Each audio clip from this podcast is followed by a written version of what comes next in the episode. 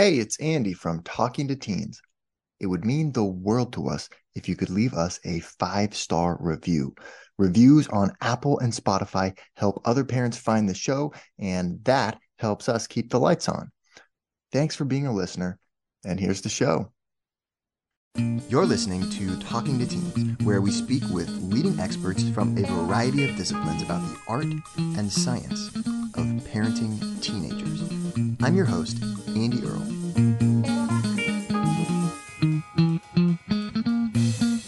We're here today with Joshua Wayne, the author of the new book, The Simple Parenting Guide to Technology.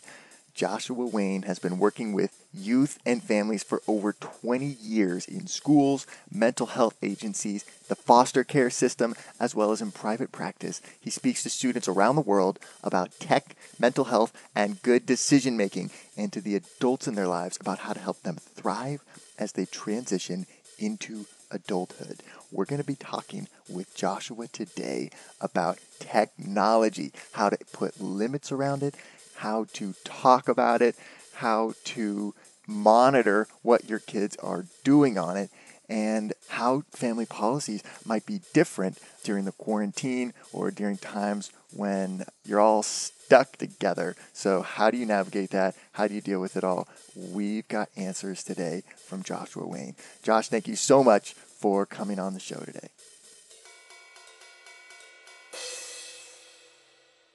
I made it through this simple parenting guide to technology. Great stuff in here. I'm curious where you got this information from and what inspired this to be the first guide in your series of simple parenting guides. Well, I think it's just mostly the fact that it's the zeitgeist right now. yeah. The device is like a fifth appendage for a lot of kids. I talk to parents a lot work with them. And as a parent myself, I see a lot of parents are struggling with it and, and, and not really sure what to do. And I see a lot of kids who are 14, 15, 16 and up, and their parents, with the best of intentions, didn't really set clear limits on it when they were younger, when they introduced the devices. Maybe just didn't recognize that this thing could take on a life of its own and then you've got a teenager who's on their devices literally until two three o'clock in the morning on school nights doing whether it's social media or gaming or, or, some combination of things. And the parents just don't know how to how to get the toothpaste back in the tube.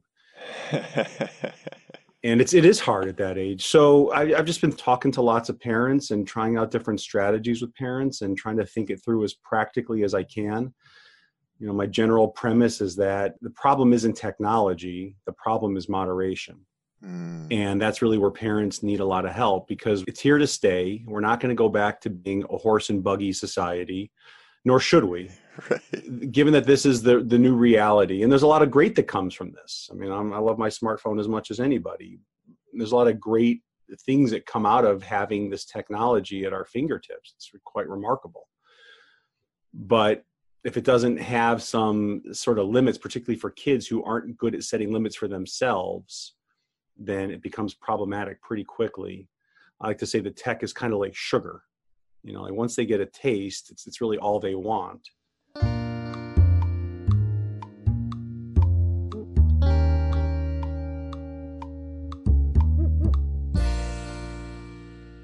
So I love this guide because it's really practical and you know you don't waste a, a lot of time on theories, uh, philosophizing. You know, you just get right to the yeah. point and you go through the steps of like how would you actually put together a, a family tech agreement.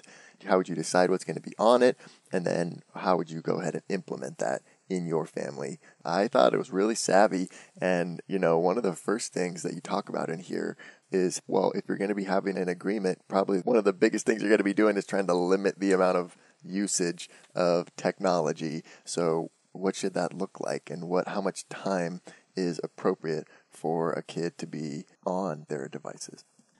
So, what I'm going to offer right now are the general guidelines that are out there, and it's it's a combination of it's a little bit of a, of a of a blended soup between what the American Academy of Pediatrics has put out there over the years and some other organizations, and just my own observations. But I also believe that parents have to make this work for their home. But generally speaking, until the time they're about twelve, the general guidance is is about an hour a day on school days. You can i think be a little more loose and flexible on weekends up to two hours. And then through their teen years the general guidance that's out there is up to two hours a day of of of entertainment screen time right? Not including the time they need to spend on it for school. What's tricky though and and this is where some of the caveats come in is that the the data right now that's out there is showing that the average teen and this comes from Common Sense Media, which is a great resource, and they've done, I think, the most comprehensive research that I've seen anyway on the topic. Is that the average teen is spending about seven and a half hours a day in front of a screen doing non-schoolwork related activities. And just to put that in perspective, if you do the math on that over the course of a year, it's 40% of their life spent in front of a device for entertainment purposes. And I don't mean 40, not 40% of the time they're awake, 40% of the time they're breathing. it's pretty incredible. And I've had parents say to me that if, if their kid would only be on a device seven and a half hours a day, they'd be delighted because it's 10, 12, 13 hours a day that these kids are on it. And again, this is where I say that these parents are certainly well intentioned, but it just got out of hand and then they don't know how to reel it back in. Right. Yeah. It's like once it gets started, it's really hard to stop it. Yeah. I mean, obviously, the time you want to really build in a family tech agreement, ideally, is when they're first get, get getting their first when device. you're first getting it, you have leverage. Yeah. You can say, hey, okay, we'll get it under yeah. these conditions.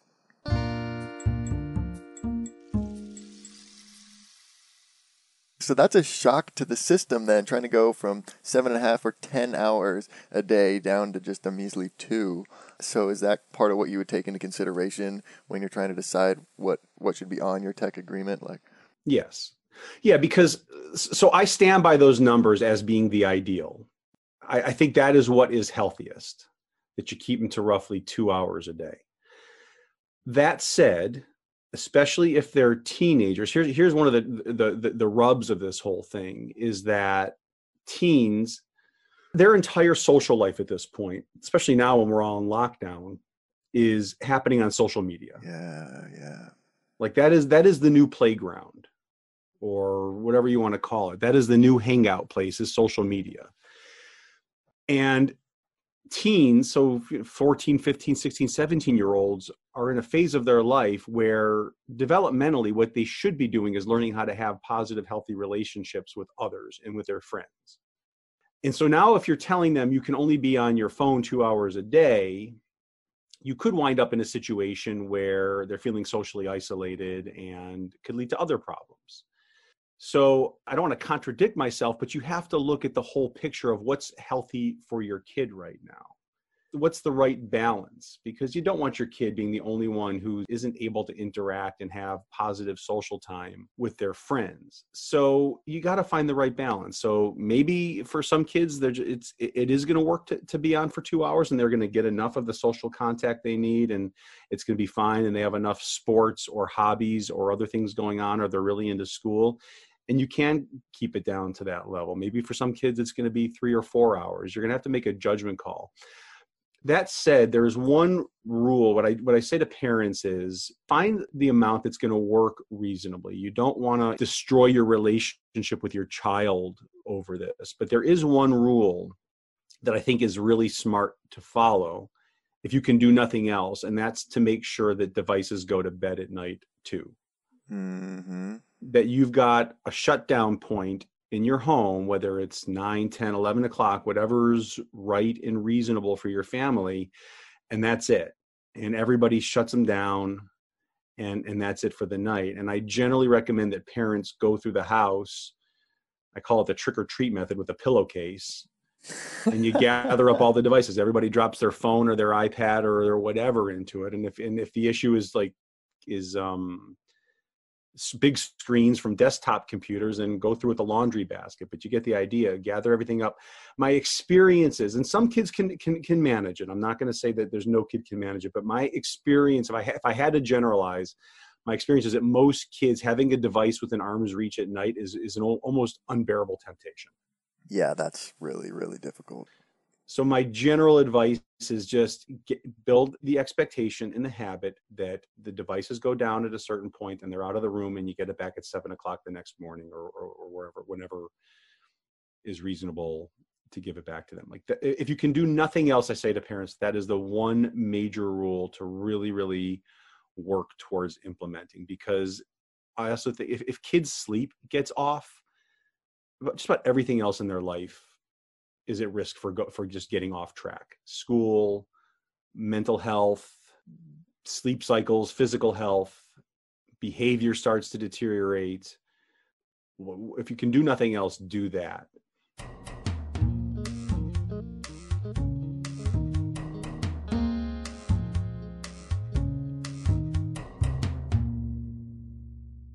I wonder how these rules should change during a time like this where people are quarantined in homes and have less time to be interacting in person. So if you like had a, a family tech agreement in place, would you then go back and say, hey, okay, well, for the next couple weeks while this quarantine thing is happening, maybe we could adjust this a little bit. I guess how would you handle that with the kids during this kind of yeah. time? Yeah, I think it's a great question. I think everyone's trying to figure this out. I think now is definitely time to relax on the rules a bit. Yeah. I think right now the, the the priority right now is physical and mental health for everybody, getting everybody through this thing in one piece. I think now is a time to try to be as connected to kids and and and and not fight battles that that just aren't priority right now. I think everybody needs. I think family harmony is a lot more important right now, and if that means kids are on their devices a few extra hours a day, then I don't think it's a big deal. Again, my I, I come back to what I just shared before. I, I think if you can do nothing else right now, I still think that just having a shutdown period at night, so everyone's yeah. sleeping, is is the is the is really the one rule you should follow. And and I'm going to contradict myself now, and, and, and because because again I, I want to be practical for parents that like i talked to my sister for example the other day and she's got a 16 year old and an almost 18 year old so the way she's thinking about it right now is that she she she works first shift and they work third shift. And basically as long as they're being respectful and they're not being noisy when they're gaming in the wee hours of the morning and they're putting their dishes in the dishwasher and they're not leaving a mess all over the house, that she's okay with it. And I think that you just have to make some concessions that are going to work for your family. You know, it wouldn't it wouldn't be probably how I would handle it for my, for my with my family, but who am I to judge if that's working in their family, if that's what it takes to get them through this difficult time, and the kids are being respectful and, and their their their level of family harmony is pretty high. Who am I to judge? So I think you got to find the way to thread the needle right now that's going to work for you. Again, my personal bias is that it's still better to have everybody get a decent amount of sleep at night and, and to not be totally nocturnal because it's easy for, for teens to go into that nocturnal rhythm. Yeah, it really is though, right? Yeah. But again, I don't think you want to be in drag down screaming matches with your kid right now around this. If you can get to a place of balance where they're being respectful you're cohabitating together you are hopefully having some some at least some you know some nice quality family time and some meals together and getting outside together and going for a bike ride or whatever it is to just you know recharge your batteries eh, together in some way. I think those are really healthy and smart things to be doing right now but i think you got to find out what's going to what's going to make it work. And again my priority is getting everybody through this in one piece eh, positively in a healthy way, physically and mentally and emotionally, and then the rest of it is kind of is kind of gravy at this point.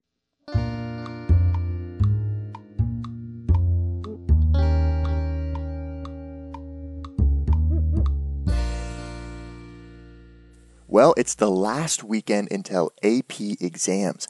Did your students get enough practice? Prompt is the world leader in writing feedback. Their writing feedback is what great teachers provide when they have more time.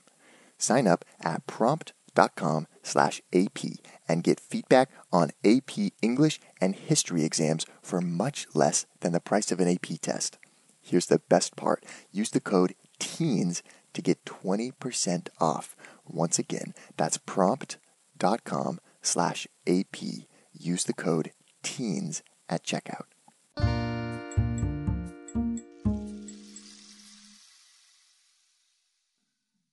Okay, so I really like this stuff you have in here about handling objections you know, because you're going to spend a lot of time figuring out exactly what you want to have on your family tech agreement, and you're going to be so excited about it, and you're going to go share it with your with your teenager, and then of course they're going to say, "What? this, right? No, this sucks. This is stupid. right. We don't want two hours. What do you, mom? Come on." So that conversation is not going to go well necessarily. It's going to be difficult, and you're going to get some pushback. So, what's the best way to handle that when it comes up? I think there's a there's a couple things. One is that if you're going to introduce some some new rules and some guidelines, if you're going to use a, create a family tech agreement, and you know, and I provide a through the book I provide a, a template that's sort of preloaded. The parents can just adapt to to their situation and, and sort of fill in the blanks for for their rules the first thing is when when you do it again i think there's two different scenarios. One is when they're getting their first device. You know at that point they're going to be so excited to be getting their first iphone that they'll they'll pretty much do just anything you ask. They'll jump over whatever hurdles you're going to give them because they're foaming at the mouth so excited to get their hands on the thing totally you know? yeah. So that's one scenario. The more tra- challenging scenario is you got kids that are a bit older and they've maybe developed some less than ideal habits and you're trying to reel it back in so i think there's a couple things you have to do i think the first thing is before you actually implement it, you need to give them some heads up that this is coming. There needs to be some conversation. Like, I don't think it's going to work well to say, hey, you know, starting to, we've been talking about tech a bunch, and I know, you know, I, I would like to see some more limits on it. And starting tomorrow, we're to, you're to have, instead of being able to stay up till two o'clock in the morning, everything's to get shut down at nine o'clock, and you're to have two or three hours a day or whatever you land on. Like, that's probably not to go so well right? Yeah, so you need to give them give them a week or so to start to acclimate to the idea to put a draft of the family tech agreement in front of them and to have some conversations to have some hopefully calm and respectful conversations about it. And maybe there's even some room for negotiation around it. I think the more you can make it collaborative the more you can give them a chance to to chime in to what the contents of it are going to be the more likely you're going to get them to buy in to what's actually in it. Now, that all said, I, I also, and, and, this is sort of a, a common theme throughout the book, is that, and this is hard for, for a lot of parents, and I don't want to, I don't want to make this, I don't want to trivialize this because this can, can be difficult, but the, the, tone you have to set is that this is, this is, you're living in, you're not living in a, in a pure democracy. You're living in a benevolent dictatorship and I'm going to provide love and I'm going to be calm and I'm going to be empathetic to your process around this. But at a certain point, is the parents, we have to make the call that this is what's happening. Yeah. And in spite of their pushback, that, hey, listen, I think it's important to be empathetic and to say things like, hey, I understand you don't like this. I understand this isn't your preference. I'm here to talk with you about it and hear your concerns. But this is going to have to, this is going to happen but I'm open to discussing with you how it happens. And just sending that message, that calm, assertive message that this is where we're going. There's so there's there may be some wiggle room in here in how we do this, but we're we're gonna have some more clear, concrete rules in our home around this. And being consistent with that, staying calm with that, but being consistent with that. I think those are the two things is given some time to digest this, be be clear be be assertive and really you have to wear your parenting hat in in this scenario like this is just for you to say like this is these are the rules you know these are the rules of the home. You know when you're when the kid was young they don't just get to generally go to the pantry and just eat anything they want. There's going to be some level of expectations around what you're eating because again otherwise they'll just eat crap all day. So this is a, a critical role we have to play as parents is to set appropriate limits around this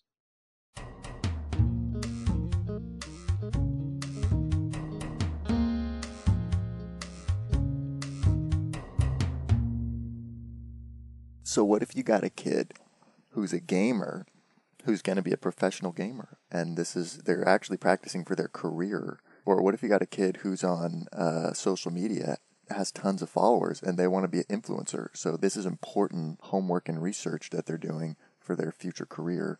How do you step on that balance as a parent? Yeah, I mean, this is a, this is a great question. There's a couple ways to approach that. One is if you believe that this is really a healthy activity for them and that this is something you want to support them doing into their future, then maybe you're just going to make room for it as a, a part of their life and you're going to create more allowances. This is why I said, you know, I'm, I'm offering general guidelines that, that are out there from doctors and researchers that are saying, here's what we think the smart amounts are. And, but every parent's got to make a judgment call. And if they say they want to be a gamer and you're supportive of that and you think this is a, a healthy pursuit for them, then maybe you're going to make more room for it. And you're going to say, hey, listen, we're going to create six hours a day for you to do this instead of two again, I think that's a very personal choice about where you land on that. And also, you could add like stipulations, like as long as you're able to keep your grades here, here, and here, and do this, this, and this, then, you know, uh, we'll grant you extra time. But, you know, if these things start to slip, then we're going to have to Reel reassess that. Yeah. yeah. Yeah. I mean, that's where I was going next is that I, I think the other thing that you should be asking yourself, though, is, well, what other things should they be doing? Like yeah. if they're if they're gonna if I'm gonna if I'm gonna make this allowance for them to have more gaming time or for making video posting videos on YouTube or Instagram or whatever and becoming an influencer, I, again, I'm, I'm who am I to say that that's not a good thing for your kid to be doing but I, I generally believe that kids should also have some more balance in their life like for example yeah. the one thing that i just think is good for every kid to be doing is to be physically active I yep. think it's good for their physical health. I think it's good for their mental health. So maybe you say, as long as you're involved in a sport, or you have a part-time job, or you're involved in theater for a kid who maybe isn't athletically inclined, as long as there's some other thing you have and do that's non-digital that's not online where you're out interacting with with people offline and having those social skills and just getting those different inputs in your brain and just doing other activities and building skill sets in other ways or maybe it's just keeping your grades up. Whatever it is but my experience is is that pushing them to have that level of balance is still really important. So if you're going to make allowance to say hey listen i really this kid i think my kid has a chance to, to do this professionally and maybe maybe they'll be successful you know i don't know what the percentages are of kids who I mean, there's millions and millions and millions of kids out there who love video games. Yeah. And think and think they may have a shot at this, but there's also millions and millions and millions of kids on the basketball court, and and only a, a, a fraction of a percentage of them are going to go to the NBA. So, I, I I don't know enough to say that this is it's a frivolous endeavor for most kids maybe for a lot of kids if they can really commit to it then they can make a career out of it. And again i'm, I'm not saying they shouldn't or, or or you know i wouldn't veto that as an idea. I just push i just push parents towards your major role is to insist on balance and to help them find balance. Yeah like you say the moderation is the problem. It's addicting and video games are built specifically to be addicting and to be really hard to put down. So drop a kid into that environment. And we know that, that particularly video games, the intense stimulation really overstimulates the neocortex, that's just a part of our brain that is, is really responsible for our, our cognitive development. And it, it just it hyperstimulates it. And it, and again, it's not that it's a bad thing, but it just needs to be balanced. It needs to be balanced by being outside and getting fresh air and, and, and doing other activities and sports and just having other inputs I think if they're doing those things, then then I, I generally am less concerned about them spending more time on games. I, I just I, I get concerned as a professional and, and certainly I would as a parent if, if that's just all they're doing. We're here with Joshua Wayne talking about teen technology use, and we're not done yet. Here's a look at what's coming up in the second half of the show.